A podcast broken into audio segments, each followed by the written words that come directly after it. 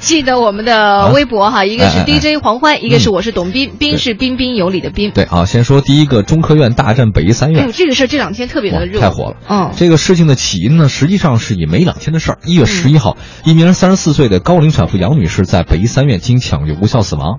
杨女士所在单位中科院理化技术研究所呀，这个给北医三院发来了红头文件，要求医院对死者这个死亡原因得调查。文件的事情尚没平息，网上又传死者家属等五十多人来到北医三院打砸，并且索要一千万的赔偿，甚至连病房的其他孕妇都被迫转院了。但是在一月十六号的时候，北医三院说了，嗯呃，说这个呃可能有着打砸的情况，可是这个死者杨女士的丈夫呢否认有这样的事情，嗯说也没有打砸过任何的东西。哦呃，中科院是这样说的哈，说支持职工家属合理维权，但是也不鼓励任何过激的行为。对对对。啊，这个事情目前警方已经介入调查了，所以有很多的网友就形容这个事件是中科院大战北医三院，其实和官方二者没有其太多的关系只是说嗯呃在医疗过程当中，因为个体发生了一些纠纷。这事儿啊，现在网上很多人在关关注他，说什么主动脉夹层破裂啊，嗯还有什么抢救多无效死亡。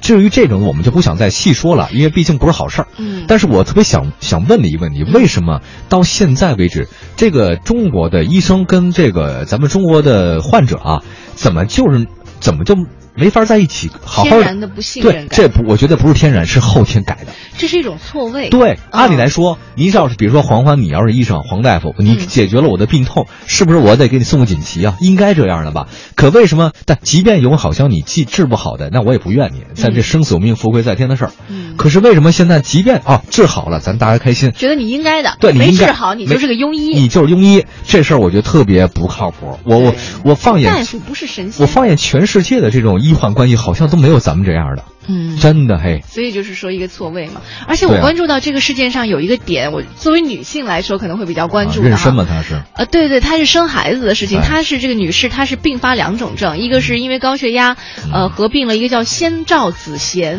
这个病，另外呢，还有就是你刚刚说到的这个跟呃什么主动脉夹层破裂有关系哈。先兆子痫，我去查了一下，啊。你知道什么样的人容易得先兆子痫？高龄产妇是吗？这个是一个，啊。还有一个很重要的原因是从一个心理学医生给出的一个答复，就是说，哦哦。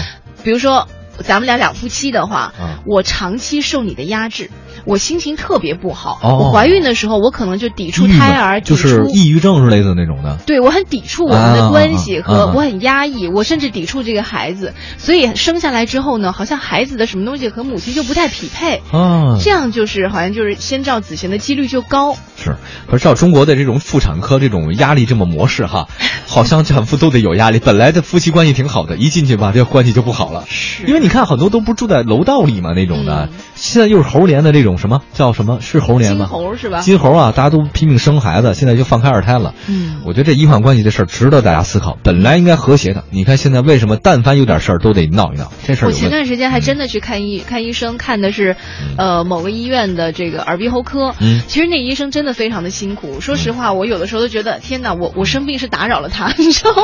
哦我觉得我对不起他。你知道当时已经中午十二点了，嗯医生下午还有一台手术，大概约的是，可能也就马上就要做手术了。嗯可是因为他手上病人太多了，他根本就没办法吃饭。我去的时候呢。他手上拿着包子，哎呦，真是他他就俩包子，嗯一个在碗里，一个在他手里，嗯啃着包子在帮病人看病。真是辛苦啊我当时我我就虽然不是很舒服，可是我我把这个东西递给他的时候，我都说真对不起，打扰您吃饭了。嗯但是我没办法，因为你我你是讲道理的病患呐是，他也是有医德的医生，这样才和谐嘛。你要是应该是这样应该是这样。可为什么不是这样的呢？大家可以思考一下。